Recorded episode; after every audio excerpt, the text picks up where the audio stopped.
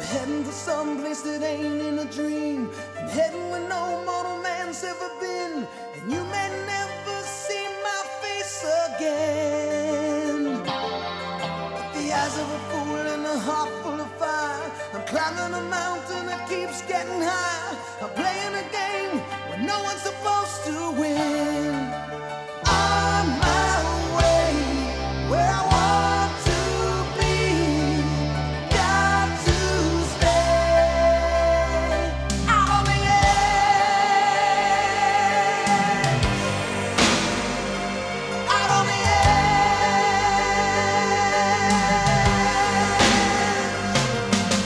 Hey, everybody, welcome back to The Hustle. It's John Lamoureux. Okay, anyone who's a frequent listener of the podcast knows that I have a mild obsession with the soundtracks of the movies that I grew up on. In fact, we're kind of in the middle of a stretch here of guests that relate to some of those soundtracks. Last week was Tim Capello. This week, I gotta ask are there any fans of The Heavenly Kid out there? You remember that movie, 1985? Not a great movie, and it wasn't a huge success, but it's totally endearing and sentimental, especially for me. Well, the theme song to that movie is called Out on the Edge. I love this song. It is so great, and it is sung by this week's guest, Jon Fiore. Now, Jon's story is very similar to a lot of other people we've had on this show. He starts out in the early 80s as the lead singer of an excellent rock band, and once again, they sound like all the other popular bands out there a little bit of Loverboy, a little bit of Def Leppard, that kind of thing, called Preview. Preview put out one self titled album in 1983, and it doesn't go anywhere. And if you are a frequent listener, you know that's a big question we ask here. Why is a band not getting big when they sound just as good and very similar to all the bands that are getting big? Well, after that, he went into some soundtrack work, obviously, like Heavenly Kid, but he also became a jingle singer, and he is the voice behind several commercials that you've heard and you grew up on. We play a lot of those here. He did very, very well for himself, as many of these people do, singing jingles for years. Well, in the 90s, he put out a couple of solo albums. They're both killer. They're more kind of melodic hard rock. Really good stuff. And that's pretty much it. Uh, he still sings when he's invited to. He gets gigs. He sings in nightclubs and jazz clubs and that kind of thing. He is a stalwart entertainer. I'll tell you a little bit more about his life at the end of the podcast. But I really just thought it would be interesting to track down the guy who sings this song that I love from a movie that is very sentimental to me. He called me from his home in LA. I always kick these things off with pretty much how I was introduced to the person I'm talking to. Does the word obscure bother you at all? Does that bother you? No. Okay, No. good. So, I of course love the song from The Heavenly Kid, and that's Right. one of those movies that e- every time it comes on, I still watch it, even though it's not even that great of a movie, but it's so endearing and it's so keyed into my, you know, my childhood and everything. Every time it's on, I watch it. I know. And, I'm sure. I'm sure if it came out today, it, would be uh, much more successful than it was back in those days. But that's just, Yeah, no kidding. It wasn't even that big of a hit back in the day, right? I know. It just it, people basically just found it. I mean, it, it sort of you know took a life on its own. It just found. Yeah. Um, you know, went to you know. So. Yeah, it's one of those movies that pops up on cable, you know, a couple Mhm. times a month or so, and I'll always record it. Anyway, it's a really endearing movie. So recently, I was commiserating with a buddy of mine named BJ who has his own music podcast called Rock and or Roll, and we were Yeah. bonding over our mutual love for your song on that Mm-hmm. soundtrack. And he's played it on his uh, podcast before.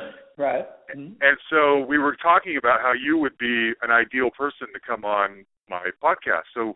Tracked you down and brought you on. Now I want to talk about your whole career. You've done a lot of really interesting things.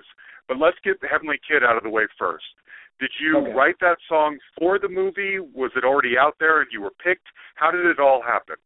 Okay, that that song came about originally through the producer of the soundtrack. Someone, uh, you know, God rest his soul, uh, George Duke. Um, Yep. I don't know if you know who George was, but George was a, a very, very popular and successful um, R&B producer, writer, uh, Yep. you know, singer. So I was introduced to George pretty much for that movie. I think that was the first thing that came up. I got a call from a, a friend of mine. Um, I was in New York City, and I was um, I was doing a lot of uh, uh, session work. I was I was Okay. a, a very popular, successful session uh, singer.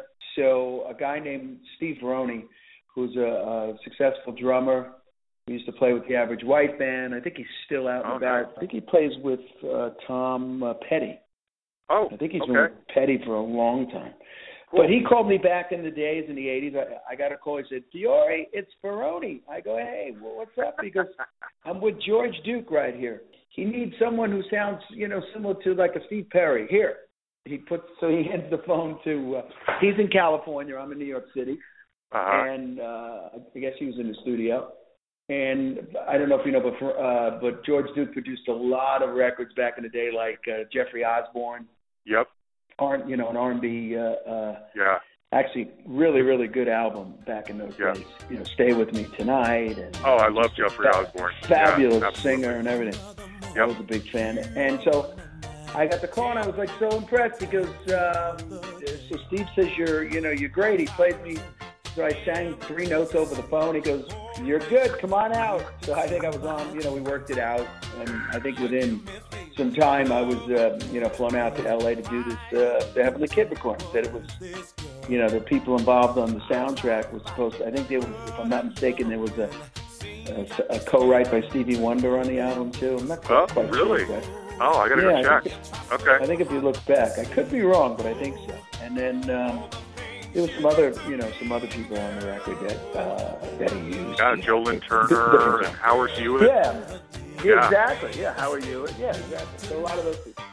And uh, so that's that's basically it. I was out there and uh, got to work with him. I was excited, and uh, so it started a um, it started uh, you know a relationship between uh, he and I. We were almost going to do a record together. I was really excited about George Duke because of who he was, and you know he had a couple of hits. I think he produced another song called "Let's Hear It for the Boy" for for Oh, uh, definitely. Deniece Yeah. uh, Williams. yeah Deniece Williams exactly. So here I was, for you know, Footloose. and Yeah. and and and you know just thinking in terms of you know I came off of a um a, a record in the 80s early on and my career you know was like sort of like well that record didn't work I was signed to Geffen you know not to get into all that but uh, signed to Geffen and so that led me into some other things and and then I got into commercial or you know session work Yeah. and working on albums and rock albums and then this came up I said wow this would be great because I always wanted to have you know pop hits that was you know that was my Sure. whole you know you know uh thing you That know I never goal. knew I'd get Yeah. yeah that was the goal so so Yeah. here it was another opportunity I think at the time the management that I was working with they were like wow this could be great but then you know their direction for me wasn't so much the R&B way and that's what it would it probably would have taken an R&B which I love because I love to sing that kind of music. I feel like I sing with a lot of soul anyway, so You do, for sure. Yeah. so so it would have been great, but needless to say that that road uh, you know went another way, and uh, we never got to you know do the record together. But he wanted to do an album with me, just uh, wow. you know. so. Interesting. But yeah. the song was written by a guy named uh, Larry. I think his last name was Graham. I don't know. Do you have the the, the, the Oh. writers?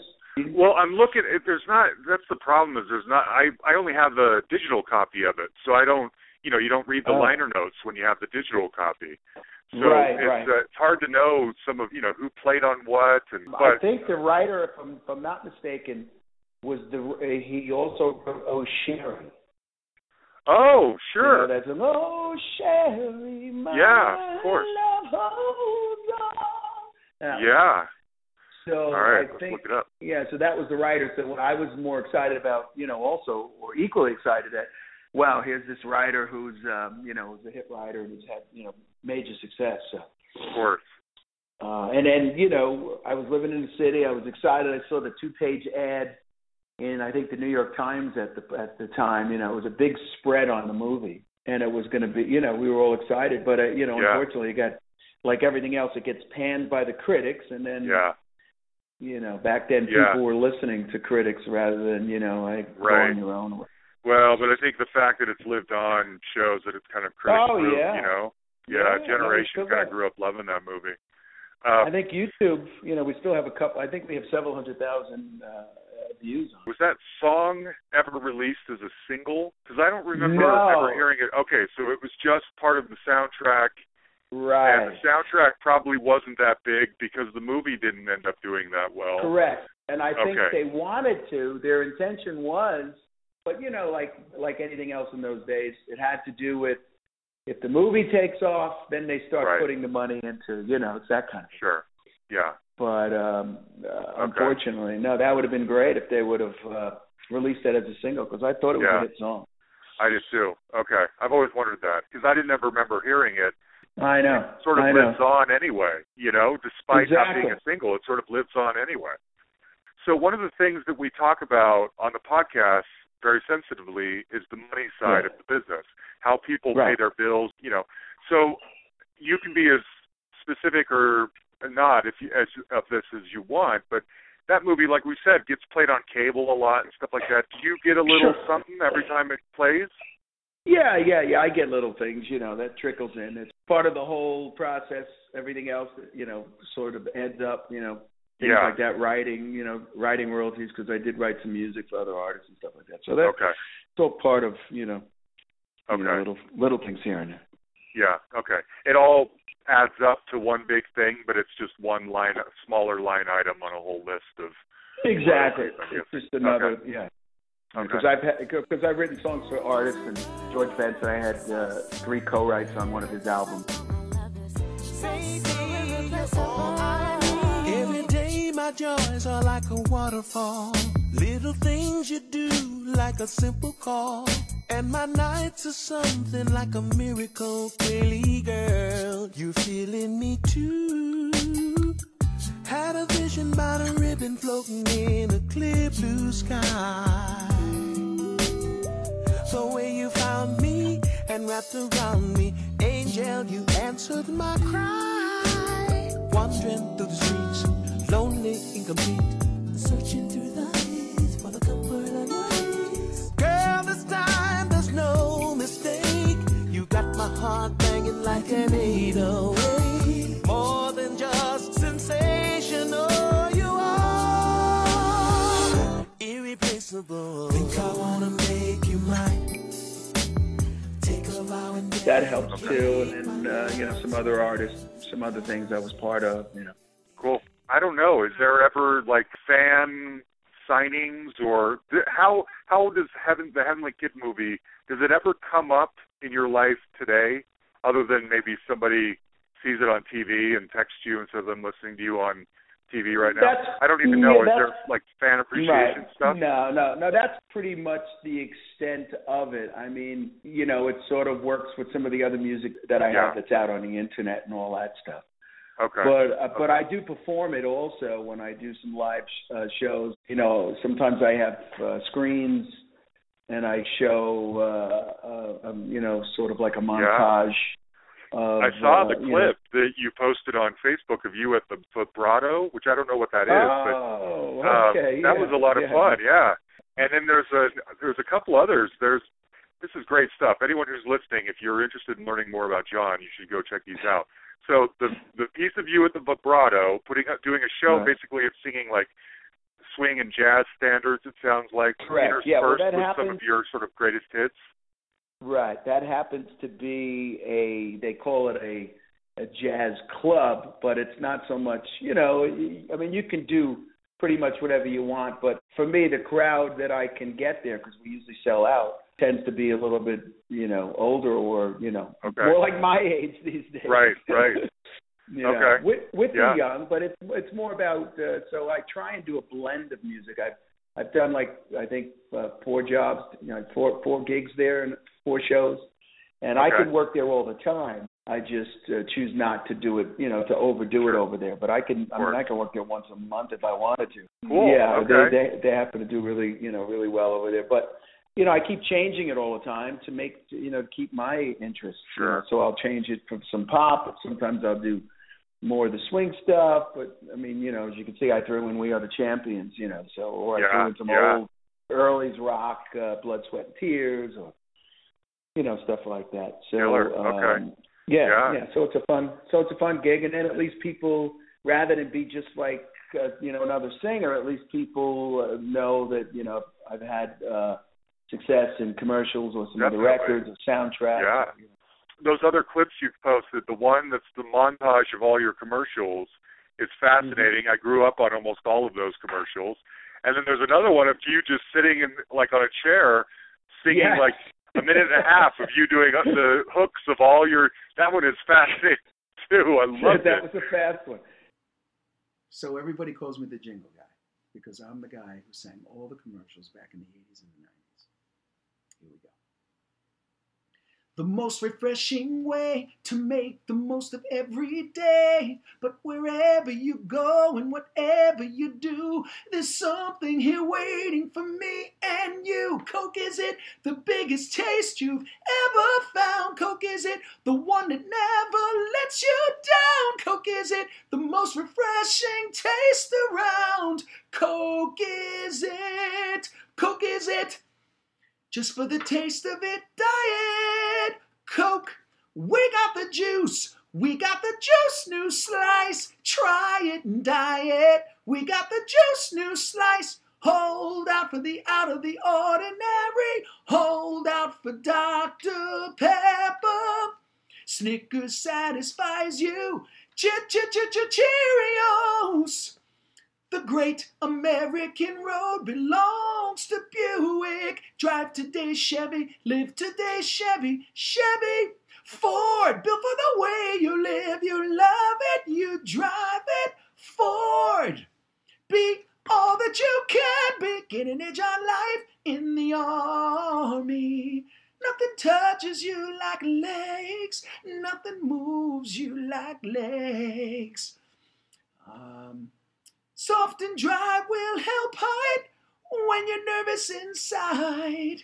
Pizza Hut, making it great. Nobody knows, Diamond knows how you like pizza at home. The best part of waking up is Folgers in your cup. You know what? It's so funny. So a friend of mine, you know, who's active in the business, has some artists. We just sat down one day and he just said, you know, let me just record you just doing some stuff. We'll sit there. And then the, the next thing I knew is he threw it on. Yeah. I mean, we had some hits, but I guess he was hoping that maybe it would go viral or something like that. But uh, you know, Who knows? was, uh, Yeah. yeah, who knows? It's hard to plan things to go viral. But I think I it's know. fascinating. It's yeah, really yeah, it's cool. Like I like that clip. Happen. Yeah, they do, without trying. So, okay, so let's go back to the beginning. Now, I discovered the preview album through that guy BJ that I mentioned, who were both mutually friends of yours or uh, fans of yours, and I Right. immediately loved that as that Right. great early '80s rock that still has some synthesizers and a little bit of a new Yeah. wave influence in it. That is Yeah, just like yeah. the meat and potatoes rock that I grew up on. Bands like Loverboy Right. and what Foreigner were doing around then. Baby,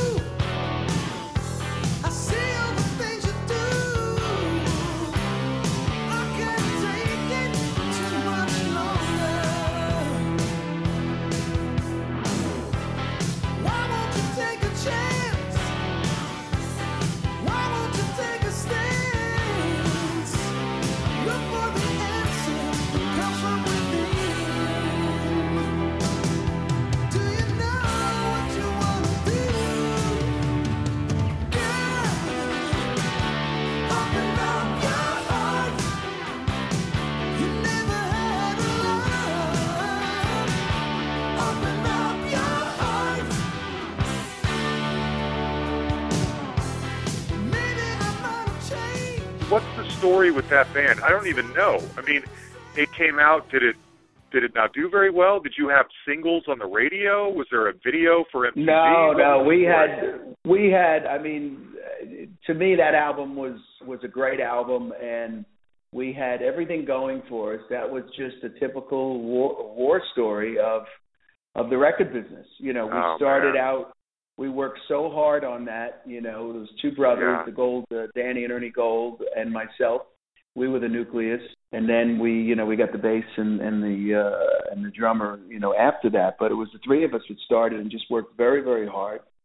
They were the main uh, writers, uh, Ernie Gold, uh, when I Okay. met him, and then I am, but I was writing also. But on that project, I ended up. I think I, I got one song on that record. I think it was called "It's Over," which is you know Sure. or something. Yeah.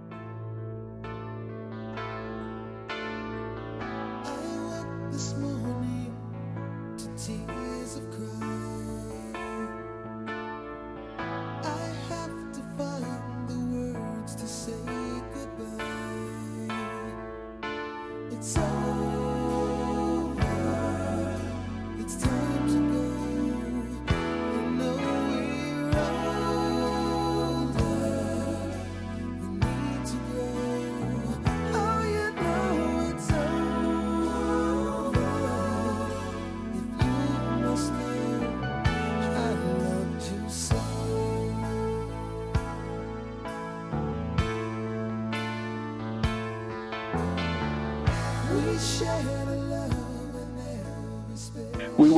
hard on that. We ended up. Uh, we had a plan. We ended up getting like uh, five labels uh, bidding on us, and Wow. we had. It was. It was like you know. It was an exciting time. Like this was really going Sure. to you know come to fruition. and you're you young, know? and you want to be a rock star. And here's your big chance, right? Here- Did you guys all chance. grow up together and kind of gig in a garage No, somewhere, no, or how did this happen? No, no, no, no. I met um, the brothers through basically through an ad in one of the showbiz papers. I think it was like backstage Oh. or something like that. You know, picking out the right thing. I was Sure. um, bouncing around. You know, was a singer. I've done. You know, I was singing in groups, or you know, or just doing. I think I was uh, doing a lot of stuff in the city and just doing different things. And I think one of the inspiration, the inspiration that came out of that was there was some showcases in New York City. I mean, I'm bouncing around now as far as how it started, how I That's started, okay. and all that. I'm sort of fast forwarding here a little bit, but I I was doing these showcases in New York City, and you get these, you know, you find out how to do it from from these uh, newspapers, you know, and you audition, you do talent contests, and you know, you win, and you see, wow, people, you know, people like me, they're responding to me, so Uh-huh. you keep moving, you you keep going, you get obsessed, you start working here and there, doing some some different things. But I wasn't really into the original music scene yet. What happened was I was doing these showcases, and my inspiration came through. I was uh, Pat Benatar was showcasing back then as a you know a girl, you know before she got her record deal, and just singing Yep. you know all kinds of music. She had red hair and she looked you know different. Anyway, long story short, she and I would showcase at a lot of these same places. We'd walk in, they'd say, "Oh, Jon, you can get up," and Pat, you can get up rather than wait, like you know, like a lot of the other people, because we were sort of, uh, you know, already um, established, you know, through that Okay. scene or whatever. Uh-huh. And then one day, you know, I, I forget what I was doing, but one day I hear that you know the song on the radio, and it's like, wow, Pat Benatar. It's like, what? Uh-huh. I see the video, and she looked totally different, and totally, you know, Oh. transformed, and this and that. And I said, wow, here, you know, Yeah. man, I, you know, like I have to get myself, you know, do original music. This is the way, Yeah. you know, you, you Yeah. got to get a record. Otherwise, what am I going to do? I'm going to look like a an old person, still young, you know, performing, you know, You're this, just gonna keep singing in those little clubs, yeah, you know, to happen, singing, right? yeah, singing all Yeah. that swing music and stuff because that's basically, you know, I started singing, you know, music of my era growing up, you know, as a teenager and in bands Okay. and singing all the pop music, the Monkees, and you know, I was born in '55, so you got to figure I started playing guitar at, at 11, so Okay. um, you know, 66. And so from the 60s on, the 70s, that was pretty much what I was bred on. So you're in and out of, you, you seem know, all over the place. I mean, there's we were talking about you singing the standards and stuff and the Yeah. jazz stuff at the vibrato, but your Yeah. solo stuff is hard rock, and Yeah, it well- seems to me like you're an entertainer who likes to sing and can be kind of plugged into whatever anyone needs, right?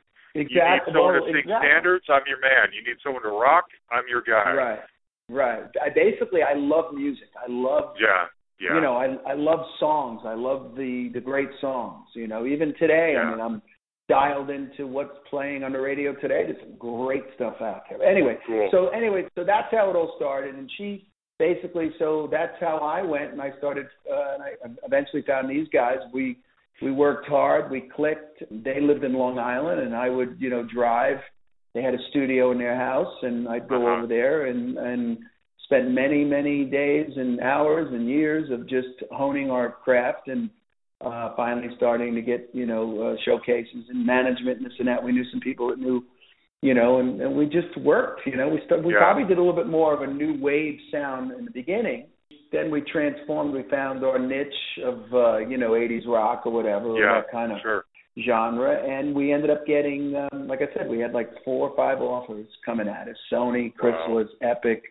We went with Geffen because Geffen was you know the, the supposedly the guy everything he touched Yeah. you know and uh he had a new label and so and they had signed like people like I don't know even even signed like Elton John and Cher Uh-huh. besides the uh, super acts he had uh um uh Asia Eagles, And, I think, uh, was uh, they were done I by think, then, I guess, but- yeah, but I don't know if, if they were signed to Geffen. I'm just talking about those days at, uh, Yeah. at Geffen Records. But we thought, Okay, wow, yeah. This is the guy to go. This guy John Kalodner, who was sort of a rockin' rabbi who, uh, Sure, uh, famous name. you know, famous name, put you know, was responsible for a lot of big acts. Brought us to uh, to the producer, which was Keith Olsen, Another like uh, guy owned the 80, rock in the 80s, basically. Right, and in fact, one of the records he did was a Pat Benatar album, which is Yep. funny. You know how it all comes back in a full circle. Yeah. uh, and Keith has a great interview on like preview. You could find it. I think if you do some research and you Google them and find out this and that, you'll find out some. There's some good articles.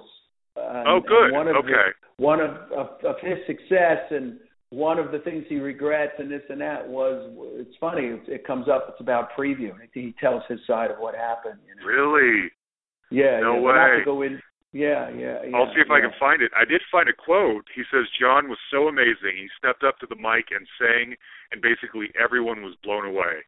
So I thought that was Yeah, a really nice compliment to your talent. Obviously, that Keith Olsen would say that. You know? I know, I know, I know. I did see that, and that, and that was really, really cool. I, you know, unfortunately, you know, it's hard to perceive what or why, but when the label got the, the, the you know, you know, in the '80s, it was Sure. MTV, Yeah. and it, and and if you didn't have a video or if you didn't have, you know, uh, you know that behind you, you were sort of dead in the water to begin with. So, Yeah. we we were we were you know uh, you know I remember being in in uh, in David Geffen's office and he was saying let Keith Olsen do whatever he wants to you guys he's going to make you guys stars so Mm. you know I was all for it you know I know some Yeah. of the other kids the other guys had a little bit of apprehension because on the record some of the the, the musicians uh, didn't play like Keith wanted to use some of his studio guys Oh. Okay. so that Huh. might have been the beginning of the problem. You know, you don't really know. Right. But he, you know, Yeah. he used the same guys he would use on on his other record. So maybe the sound was a little sterile to them. I don't know. Huh. But it wasn't it wasn't in our hands. It was it Yeah. was uh, So there you know, was up never-. There was never a single released off that album. No, it never really came out. In fact, they wanted to shelve the record. Oh. at one point after all that time they didn't even want to put the record out and then they decided i think they decided to do a remix have this guy david Sarna do a remix on the whole record to try and make it a little bit more heavy or rock maybe they Uh-huh. thought it sounded a little too i don't know you know i don't know what Yeah. You know back then they thought you know you know how music changes i mean Sure. you know i don't know when def leppard came out About that after. same time. But Yeah, so still, maybe I mean- that sound came out, and that was a Mutt Lange uh, production, which was very Yeah. big and very large, you know. And Sure. maybe you know they just didn't feel the same. Yeah. Uh, Something was changing in the air, and preview isn't. Yeah. It represents Yeah. the old way and not a new way that they I foresee. don't, I don't know. I mean, It's you know, weird. but It's such Yeah, a strong so album, it's David- fun. It's a lot of fun. Every uh, one of those songs great, could be a hit. record. Every one of those songs could have been a hit. It was just, you know, it's the old thing. It's not. It was just the only way how I can look at it. It just wasn't meant to be because I had Yeah. to come to grips with that. You know, people don't understand, but if you add up the years that it took us to get to that point, and then to get the deal, and then to record the record, you know, some two years later, you, you're, you know, you're at the mercy of what they want to do. And uh, we were looking at you know, we were looking at major deals, major Yeah. publishing deals back then. We were you know, sitting down talking to uh, you know Warner Music and everything. I Right. mean, the, the numbers were being thrown at us. But anyway, in the end, they wanted to shelve it, and they were out. Let's start working towards the next record. So that was another, you know, write the record, record it. So you're talking about. So Yeah. I think our managers just like sort of, you know, forced them at least to put the record out a little bit, see what Yeah. happens. So there was Yeah. no promotion, very little. We we got Man. to tour a little bit. I, I think I read you opened for Foreigner somewhere. Is that right? So what was the touring like Uh, at least? No, no, we never opened up for Foreigner. We opened up for Asia. We did That's it. several months with Asia. We opened up for Pat Benatar. There you go. Yeah, and then of course, Pat just again. rolling around.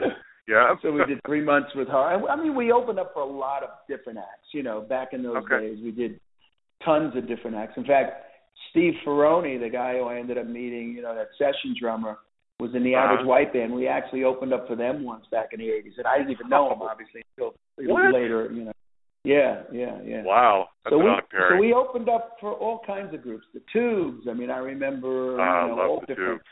different things. Yeah. So we got our taste, but the, the big tours were like Asia. Um, uh, I, think, Okay. I think we did a couple, uh, you know, dates with, uh, you know, months with them and and uh, Pat Benatar and things like Okay. that. The, Cool. But the, the the thing was is that when we got off the tour, you know, we were sort of done. We were trying to figure out Yeah. If they're going to pick up the, the, you know, the option on the new record, and I think Yeah. they decided not to for whatever the reason was. Yeah. So, Did So you we- feel like you were just out there just banging your head against the wall? I mean, you worked so hard on this album and it's strong and you're on these tours opening for big acts, but there's no love it, promotion. I mean, yeah, Right. it sounds and like the crowds it. liked people it, but people wouldn't crazy. Yeah, they couldn't Yeah. go into a record store and buy it though unless they did a lot of digging or something. They couldn't get it. They, the, the record wasn't going to be there. The radio shows weren't lined up. We were. I mean, we Right. did a couple of. You know, I, I remember hearing the record on the radio in like um trying to think maybe up you know upstate somewhere, some you know far away place or whatever. You know, Uh-huh. trying to because I remember. I mean, it was exciting. You know, to hear it on the radio and we. we Yeah, go which into a radio- song? Do you remember which song it was? I think it was the the, uh, the the single that was intended was All Night.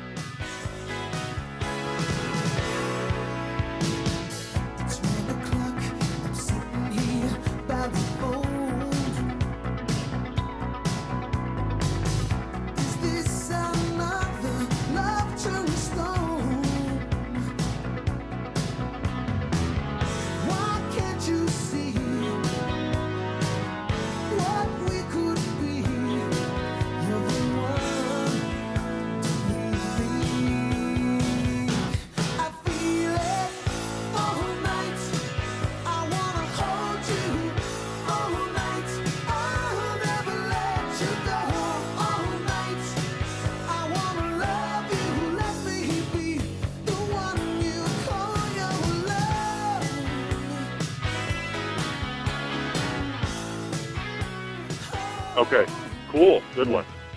and um, that was always intended to be the first single anyway. But I remember, and we did some interviews and stuff. But there was no, you know, you needed uh, to have any kind of legs back then. You had to have a video, and you know that was Yeah, MTV. you did. You know, Yep. Yep. and uh, so it was it was very very frustrating. You know, it was Oh, very very frustrating time. How do you deal with that? I mean, Well, I mean, I that was comes up a lot in this is Right. the transitions, right? The transition from one sort of stage of your career to another. You probably Exactly. had a lot invested emotionally and literally in this band oh, did. and this album I taking did. off. What do you do? How do you feel? You know, when you Well, you feel you feel obviously you you know you hurt you you know as bad as you wanted that you know it's something that it just didn't happen then and you just yeah, go back to the you know you go back to the board and you just you know say to yourself that uh, you're optimistic. I, I've always been an optimist. You know something else is wa- is better. It wasn't meant to be for whatever reason it was. Right, it wasn't meant right. to be, and something something else is yet to come. And so eventually, not too soon after, um, I know I had to go back. You know, they sent everybody back from California to, and I had to go back and just do some, you know, uh, overdubs and things like Okay. that to finish the record and you know and stuff like that. But I went back to New York City, I think, when I had some breaks, and somebody knew. I think my manager at the time knew someone who wrote uh, was a big session writer, or commercials, jingles. I don't know if you know what jingles. Oh, okay. So I was lucky enough. He set me up one day, and I, you know, right time, right place, and the guy liked my voice. They were looking for, you know, a legit pop Good. rock singer. So I, I started a whole new, you know, career there. That started Yeah. happening to me. At least I was working. I was, you know, making, Sure. you know, nothing major, but I was making, you know, some money and working and and just feeling good about myself working with some of the, you know, famous musicians that played on all these records back in the 60s, Right. you know, stuff Yeah. like that. And the 70s and all these like the Steve Gads and the Will Lees and you know um uh, Right. uh, the Neil Jasons, you know, all the all the top top guys, you know. Cool. And, What's the and- first ad that you sang or the first jingle that really, you know, took okay, off? Or so basically. I did a year a year of demos with uh, certain companies. One of them was with this guy jo- Joey Levine, who was very very helpful. He had a, he has a company called Crushing Music, and he was a popular voice back in the days. I think he did the Yummy Yummy Yummy. He was the voice of Oh. Of you know the Yummy Yummy. You know that song Yep, Yummy. yep. I gotta love it. Love in my tummy. Sure. Yeah. I- So and he had the Alessi brothers working with him. with you all summer and after fall I'll keep you warm through the winter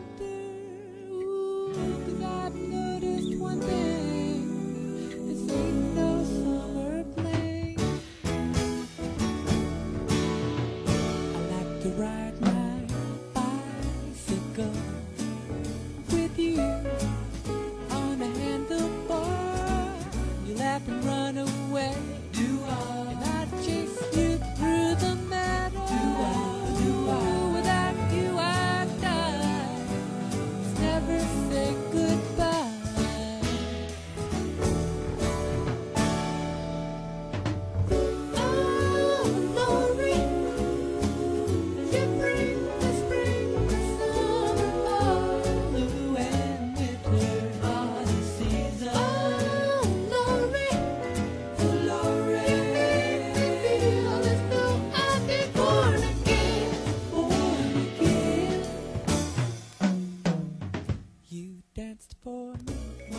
The brothers were guys. That was another thing. A lot of these guys were people that had like you know were in the, music business that had maybe had some records that came out.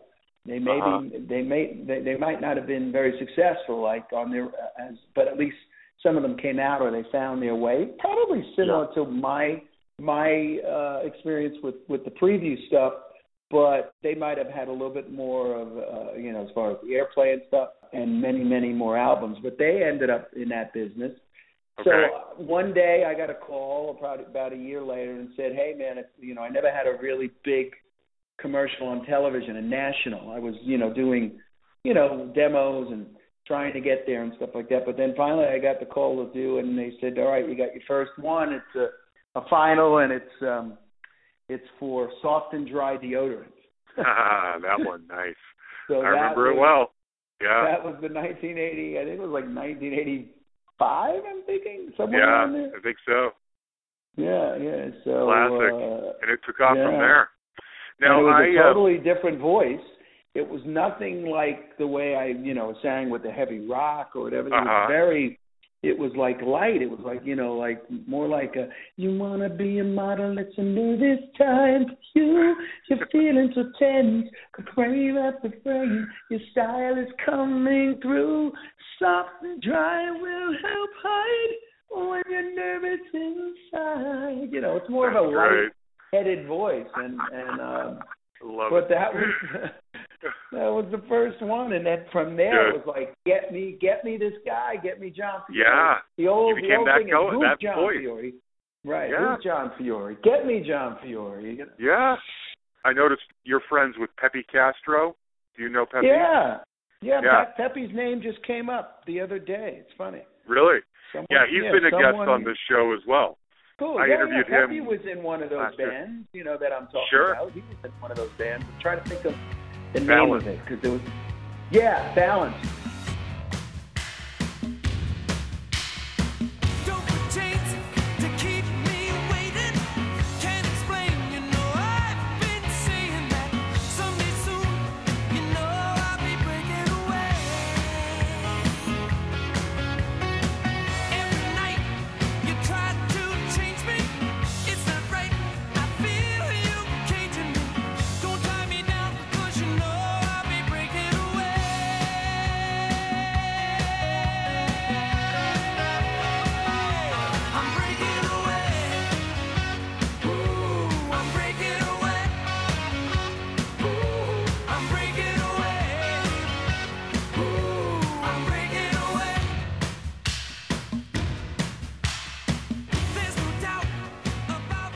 That was my introduction to him.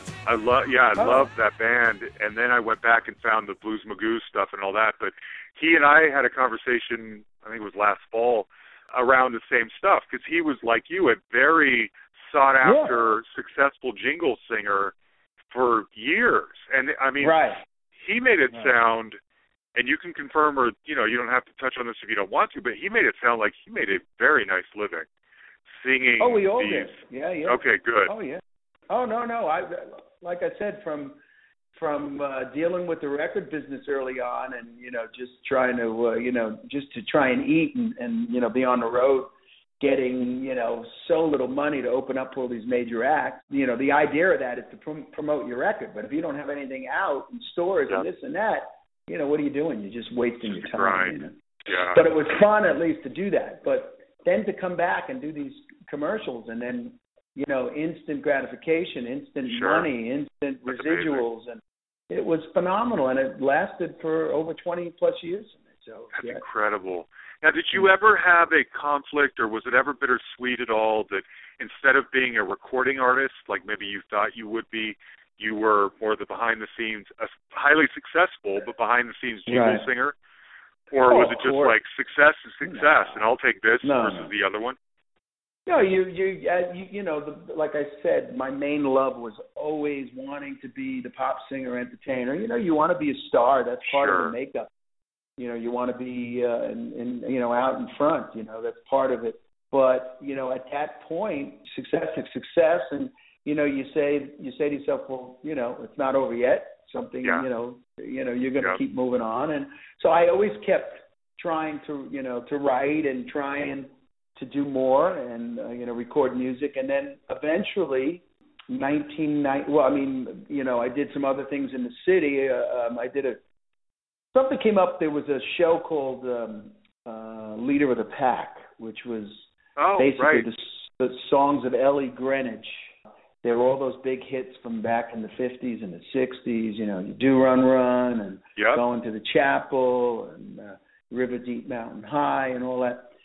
So um she uh she had this show going on and someone told me about it and said, you know, you should audition for this and it was down at the bottom line, the famous bottom line down in New York Wow. City. So I eventually I was lucky enough to get it. It was like I think it was between me and remember Marc Cohn who had had some success Yeah, with walking uh, in Memphis. yeah, Walking in Memphis. In fact, I think he's still out there doing those songs, which is great. Yep, But um, he is.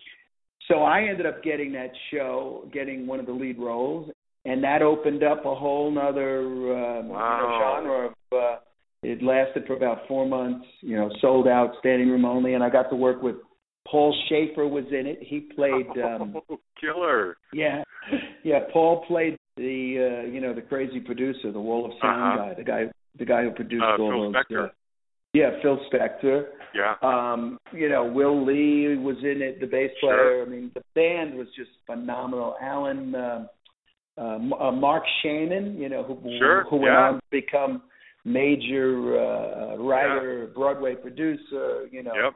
Film Oscar winner. Yeah. Yeah, everything. He was he was in it. Uh, Darlene Love was part of it. I Wow. got uh, you know Annie Golden. I think Yeah. uh, was in it. Who, who she? I think she's now on Orange Is the New Black. Somewhere. She is. Yeah. yeah. So Yeah. I mean, so many good people. Ula Hedwig, which I just recently uh, saw.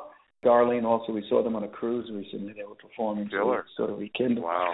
So anyway, Fun. so that's what- that that happened, and that was going to go to Broadway, and uh, they ended up getting um, um, this producer to do it, and he wanted to, you know, like a lot of things change some of the cast, and one of it was me. My role was going to be reduced, I think, to.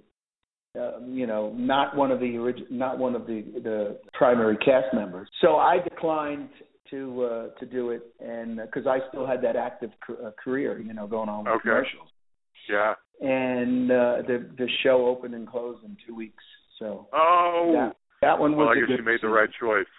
You know, I made the right choice with that. You know, Wow. but cool. that was a fun thing, and um, it opened up some other doors. You know, movie things that were coming my way, and some other things. But you know, it was like all speculative. It was like you know, go out to L.A. and you know, you'll, we'll, you know, it wasn't like we're, we're definitely going to put you in a movie. You know, it's like, well, yeah. we, we can you work with you out there. For it. Right. still fighting. And I said, you know, I mean, what am I crazy? I mean, basically, Yeah. I want to be a, a a pop singer, you know. So Yeah. The you know, let me try and you know get one thing right, you know. But at least Yeah. I had the commercials going for me, and I was That's great. You know, doing Making records, a decent living while all that other yeah, stuff. yeah. And it's not that Yeah, so hard. I mean, you're going into a booth and you sing and then you leave and you make good money Right. doing it, right? You're not at a desk right. every day. Right. That's Well, great. then I came to another. Then I came to another opportunity, which um, led to another recording contract with Atlantic Records. I don't know if you were aware of that. Well, I know I've heard your solo albums. So Body Electric, and here's the deal, and this this Mm-hmm. Yeah, comes up that a had lot nothing because to do. Right, Body Electric and um, the other one weren't today uh, till tomorrow or something like that. Yeah, today till tomorrow.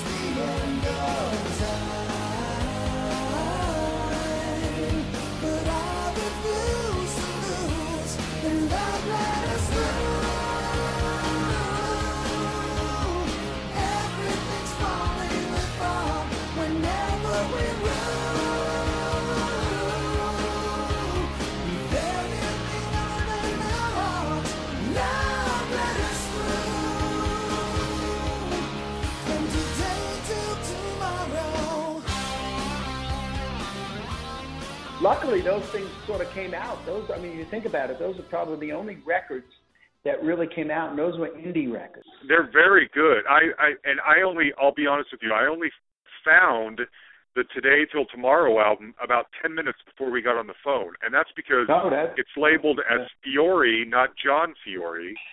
Sometimes you're listed with an H in your name, sometimes you're not. For instance, there's a John Fiore, and I don't know if this is you, who was an engineer with Loggins and Messina, New Riders of the No. Sage, Redbone. No. Yeah.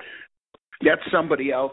That's Okay. just, and know, did you yeah. sing with backup on Sh- with Cher and Michael Bolton? Yes, yes, I that did. you did and, do. and okay. that I did do, and, and I have some gold and platinum records, which were nice. Yeah, so Oh, nice. Okay, cool. those are nice to get them from Yeah. them. In fact, I just I just saw Michael recently, like uh, about two weeks ago. I saw him here Oh, wow. in LA.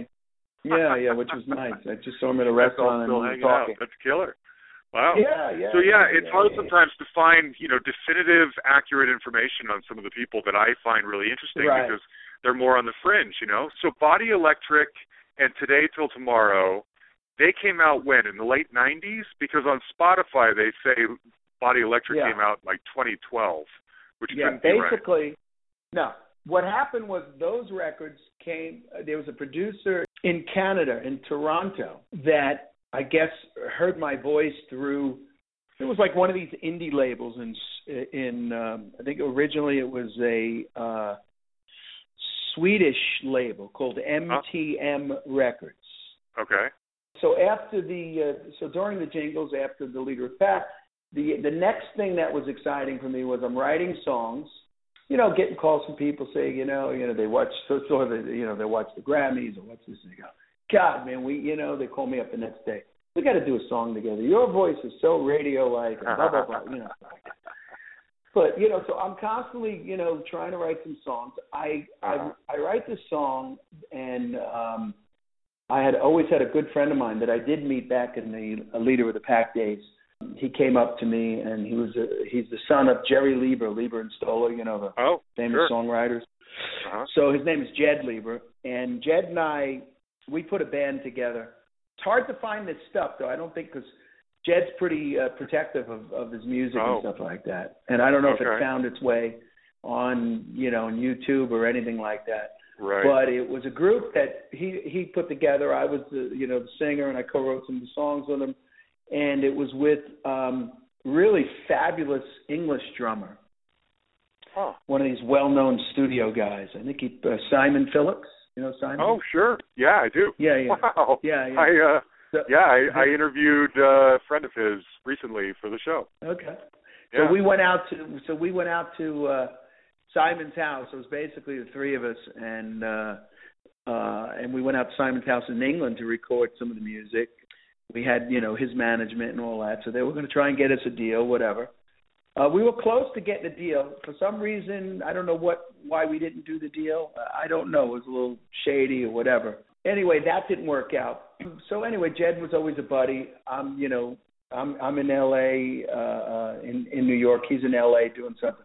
I call him up one day and I said, Jed, I got this, this song. I think it's great. Uh, and he goes, Yeah, it's great. So he's on the phone, and he's a you know he's a true piano player. I'm not, uh-huh. but I can play. You know, doodle around. And so he said, change some voicings. We, you know, he changed a couple of things here and there uh for me to help me and but anyway he got so i gave him credit on on you know on half the song whatever because okay. he's my bud and sure um i go in i record the song uh in new york city with uh you know with a with a young producer friend of mine and song's great sounds really good we loved it and uh, I go to uh to this place in New York City to pick up my car. I think I had like back in those days, like a phone installed or or a oh. you know music system, a high end music system. This back in the '80s, sure, uh, late '80s. Uh-huh. Probably no, probably early '90s. I'm sorry, okay. Fresh Flow. Oh, interesting. Yeah. Okay. So um I go to pick up my car, and the guy and I knew the guy who owned the, the place, and he goes to me, he goes hey, so what are you doing? He goes, uh, you know, I know you work with Willie and all these guys. Blah, blah, blah. I go, well, you know, I'm recording music. He goes, he goes, you got anything I can hear? I go, yeah. So I'm playing it for him, and he goes, you know who's coming in to get his car is uh, um, one of the uh, the Atlantic Records uh, reps, uh, a guy named Jason Flom back there. Sure. Oh gosh, another famous name. Wow. Yeah, Jason, another another good one. So Jason Flom uh, you know, back then wasn't as big as you know now he's huge, but right. uh, he was under he was under um, Doug Morris then, and he was under I think uh, there was like a whole thing going on with Atlantic. It was uh, uh, Danny Goldberg was coming in for a little while too. I, it was you know a little a little strange. Anyway, long story short, he walks in, he hears the song, and he goes, "Wow, what's that?" And uh, my friend says, "That's him, Jon Fiore, meet Jason Flom." He goes, sounds like a hit. I go, yeah, I know it is. He goes, can I take the song? I go, no. He goes, would you would you come in for a meeting next week? I go, sure. So uh, wow. that led to uh, several months later. It led to a recording deal with Atlantic through Jason Flom. Wow. So that was my solo record. The world as it turns gives us some memories tales that we've told leaves us with images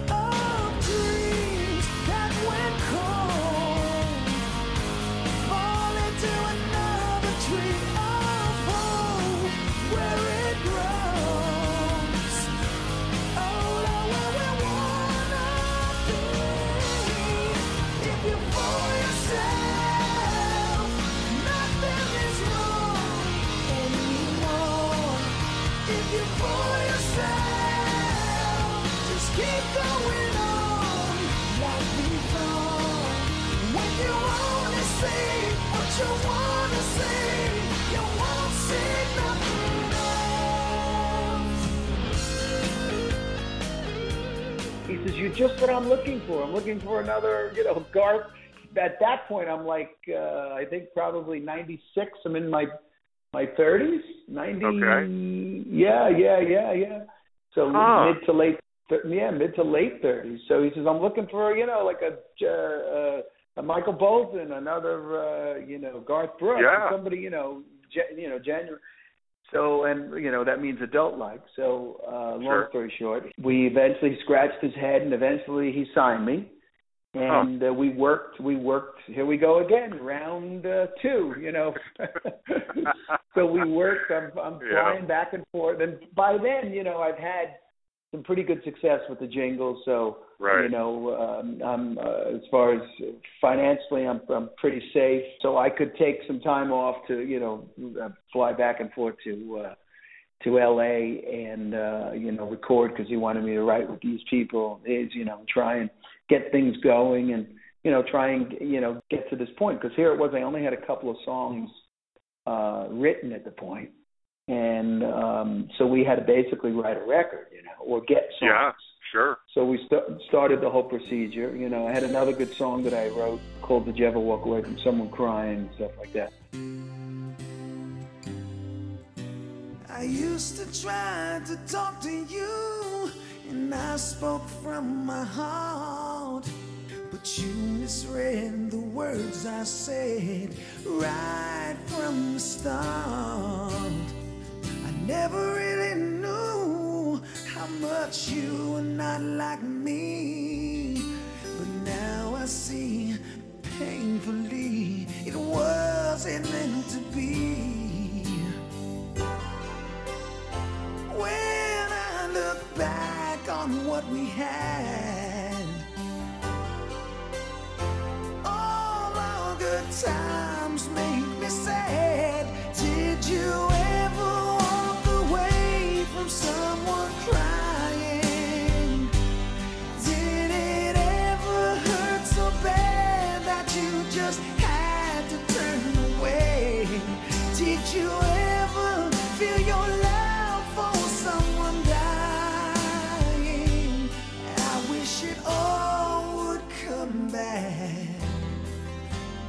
yesterday is gone today.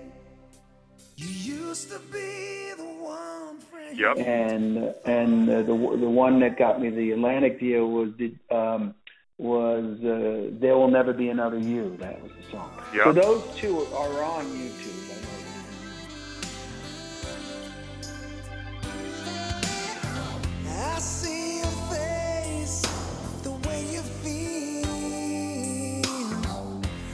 when I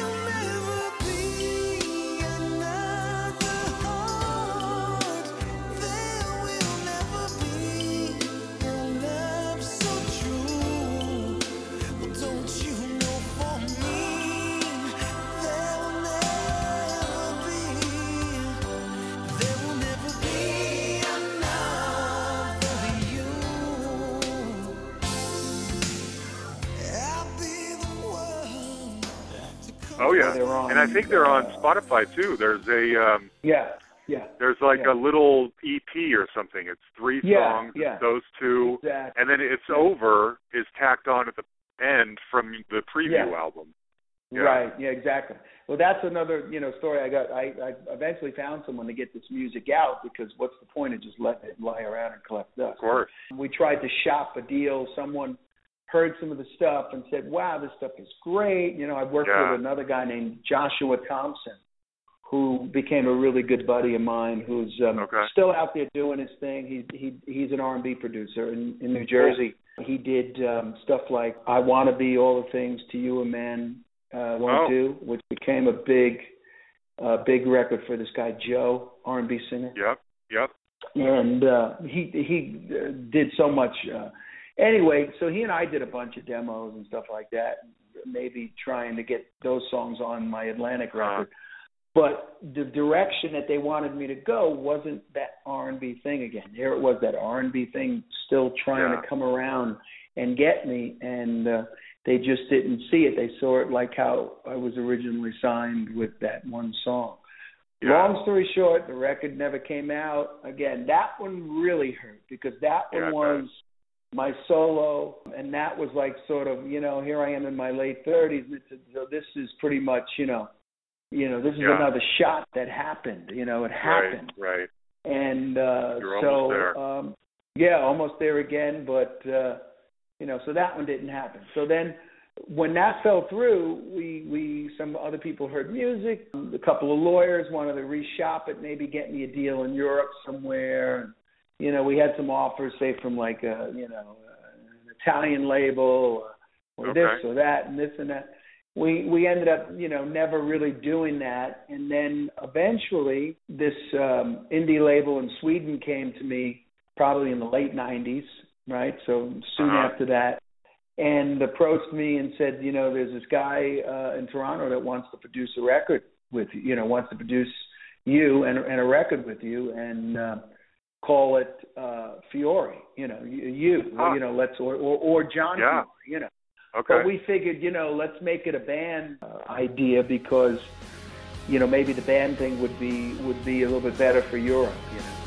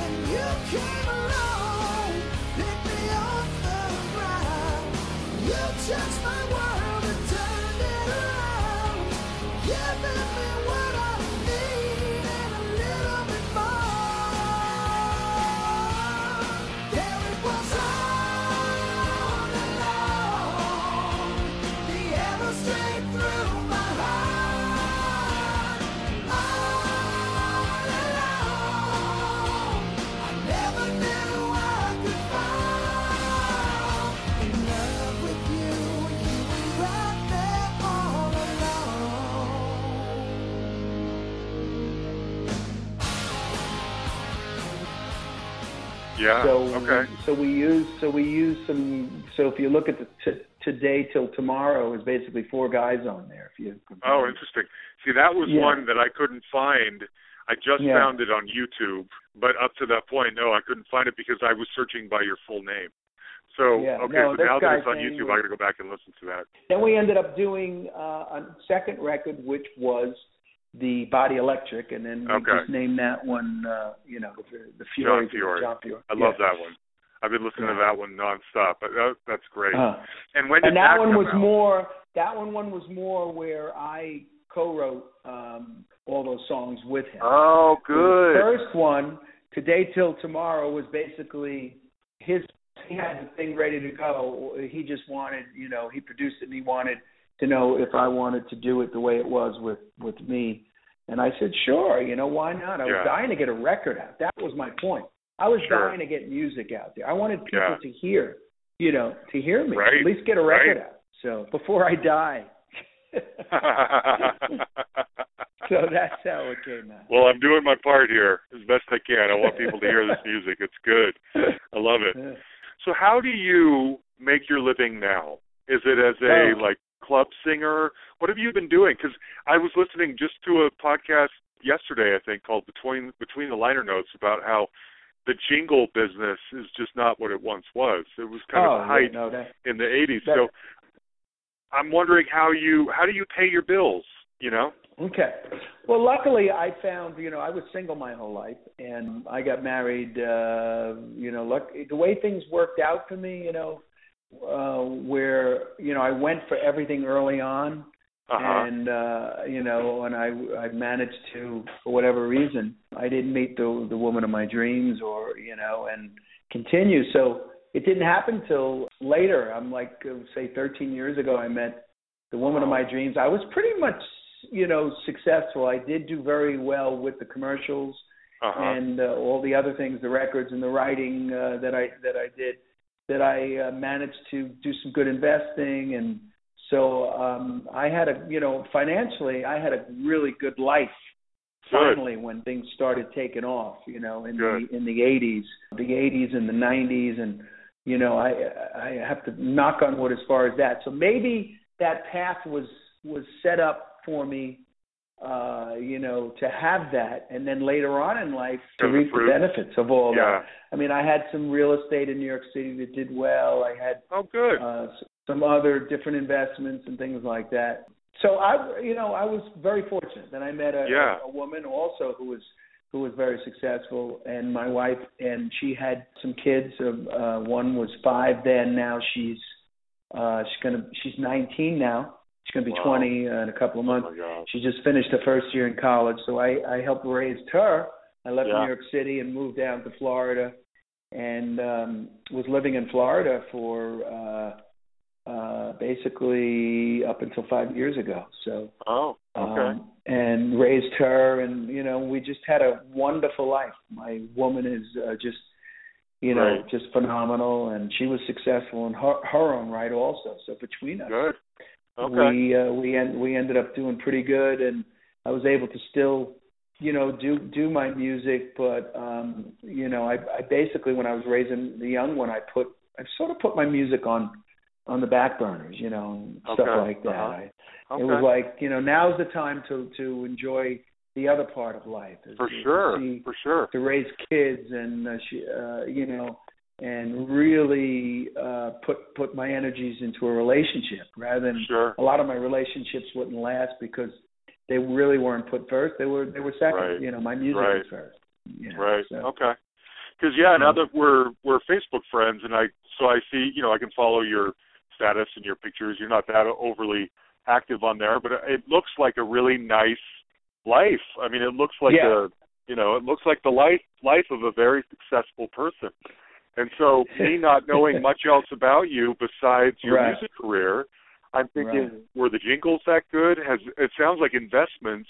You made some really Yeah. smart investments and you Yeah. continue to live very nicely off those and you do music when you can with- and you yeah yeah and you do It's- that. I mean, it's- okay.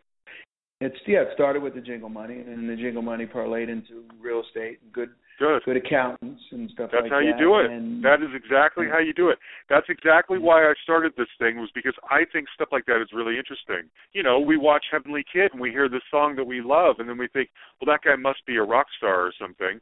But in Right. reality, he owns real estate and that's how he makes his money. You know what I mean? And he performs at Yeah. the vibrato once in a while and does really well there too. It's just it's this three-dimensional picture of somebody Right. that I don't think gets pulled often enough. So Right. Well, it's, it would be very hard to make a living, you know, doing that. I would have to Oh, yeah. dedicate my whole life to Yep. just, you know, finding finding the outlet for it. It's there. Yep. Don't get me wrong, but I'd have to Yeah. be I'd have to do so much live work. And uh there was a time that uh all between these these different records and doing commercials and stuff like that, when the commercials started coming down, you know, when when they was getting, you know, s- starting to get less and less, I was getting a lot of different jobs uh, offered to me where I, I could do all these conventions and stuff. Oh, So- interesting. okay. So I was performing and doing doing very well doing that and flying all over the world, Yeah. performing at, at different uh, uh, you know conventions, opening up for different people. They'd hire me to do one song that was a rock song, but the Uh-huh. lyric was changed, put to a drug company or this or that Uh-huh. or you know in Vegas or you know all these big big venues, and Yeah. there could be ten thousand people out there, you know. Crazy. Um, Crazy. So I was able to do to to you know to do that for as long as I could. I would work. I had a band in New York City that a company uh, put together for me, and since I had that experience of doing, you know, singing almost anything, I do all these big events, weddings. I do uh, big Okay. high-end parties. You know, in in New York City at the Plaza, the Waldorf. New Year's Eve, I'd be at the Waldorf, and Frankie Valli would open up for me or something. like oh that, you know. wow. Wow. So uh, Great. Yeah, so I had. Uh, I, I'm sorry. I would open up. Correction. I would open up. I was going to say Valli. Frankie Valli opened had- for you. Yeah, yeah, Goodness. exactly. I, I, Man, I you're bigger than I thought. Yeah, no, no. I had the full orchestra for you know for the night to do my two shows, and he would do the main show. Exactly. That's what Okay. that was. But I had 36 pieces compared to you Sure. know eight. Sure. Okay. Wow. But uh, anyway, yeah. So, but but that's back you know way back in the days, and then um eventually just kept doing it and doing it until it was Yeah. like I said, till I met my my uh, wife, and then I just said, you know what, it's time to really put You've been my grinding long enough. Yeah. Yeah, and uh, Yeah. luckily I still love it. I miss it, but um, you know, I'm not Sure. going to do something that I don't want to do. Well, Jon, this was so much fun. I've been curious about you for 30 years, and it's really Oh, fascinating to get to know you and your story. And I'm I'm so glad you're doing well. You deserve it. You deserve it. Oh, thank you. Thank you. You bet. Thank you. Thank you. Well, it's not bet. over yet. We hope that we still have a hit song or a few still Oh, left man. inside me, and uh, I'm still writing. Wouldn't that be great? Doing it here. Yeah. Good. That would be great. I wish there was a more of an outlet. I have this idea. I'm just going to share this little. You know, I feel like you know how there's Branson, Missouri, for all the Sure. older kind of country acts. I feel like there Sure. needs to be another place for like the older rock acts, and I maybe agree. they don't have to live there, but maybe maybe they flew. You know, it was it would be like a festival for like a month, and they take over Right. some smaller town, and there's Right. you know 12 theaters, and somebody comes in and plays every hour or two for you know what I mean? Just like a, a Yeah. destination No. for these Of people course. that you love, but they there's not enough. They can't sustain you know a tour, but you could come to Right. them and hear your Right. favorite songs, and you know Yeah. I feel like there needs No, to be it's true. good. It's true. There. Well, there's a bunch of that stuff in Europe. There you have it, Jon Fiore. Now, I got to add a little bit of color to this that I think is really fascinating. I, I hope he wouldn't mind me doing this. So, did you notice there at the end, he had mentioned that he had done really well for himself in investments and he got married later in life, and that his wife had also done really well, and so they were living comfortably. I wanted to ask some follow up questions on who she was and what the situation was, but I felt like that was being a little too nosy, so I didn't do it. Well, I Googled it recently. His wife is named Moira Fiore, and she, for years, has been a very prominent Miami socialite. In fact, her daughter is Brooke Mueller, who you may remember was married to Charlie Sheen for a couple of years.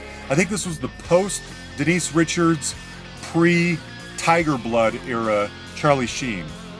They had a couple of kids. So consider this Jon Fiore, who you just listened to, was at one point Charlie Sheen's father in law, and is still to this day grandfather to two of Charlie Sheen's kids. That is crazy. In fact, I found this really funny story. I guess these guys are friends with the Trumps, and they had gone to lunch one day at a country club of theirs or something, and Donald had highly kind of advised that Brooke shouldn't marry Charlie, even though he liked both of them personally, but didn't think it was a good idea, and they did it anyway. Crazy. That's who we just heard from. Okay, next week, if all things go according to plan, we are going to have an 80s movie soundtrack legend on the podcast next week. Fingers crossed, everything goes according to plan. Next week, come back, it's a legend. Okay, here's what you do. If this is your first time listening to us, go on iTunes and and subscribe to the podcast. Write us a review. We put out a new episode every Tuesday and reviews will help other people find the podcast. If you like these stories of sort of the obscure or forgotten about or lesser known artists out there that are just as good, those are the stories we try to tell. Only the last 50 episodes show up in iTunes. So if you want to go to our webpage at thehustle.podbean.com, all of the episodes are on there. You can find us on Twitter at The Hustle Pod. You can find us on Facebook. You can like our page. And if you can think of anyone that you would like me to track down and have on this show, just send me a message on Facebook or you can email me at thehustlepod at gmail.com. Also, as always, huge thanks to Yan the Man Makevich for all the production work. All right, guys, come back next week for a legend. We'll talk to you later.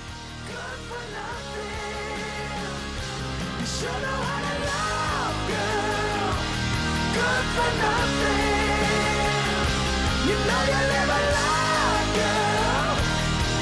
For nothing.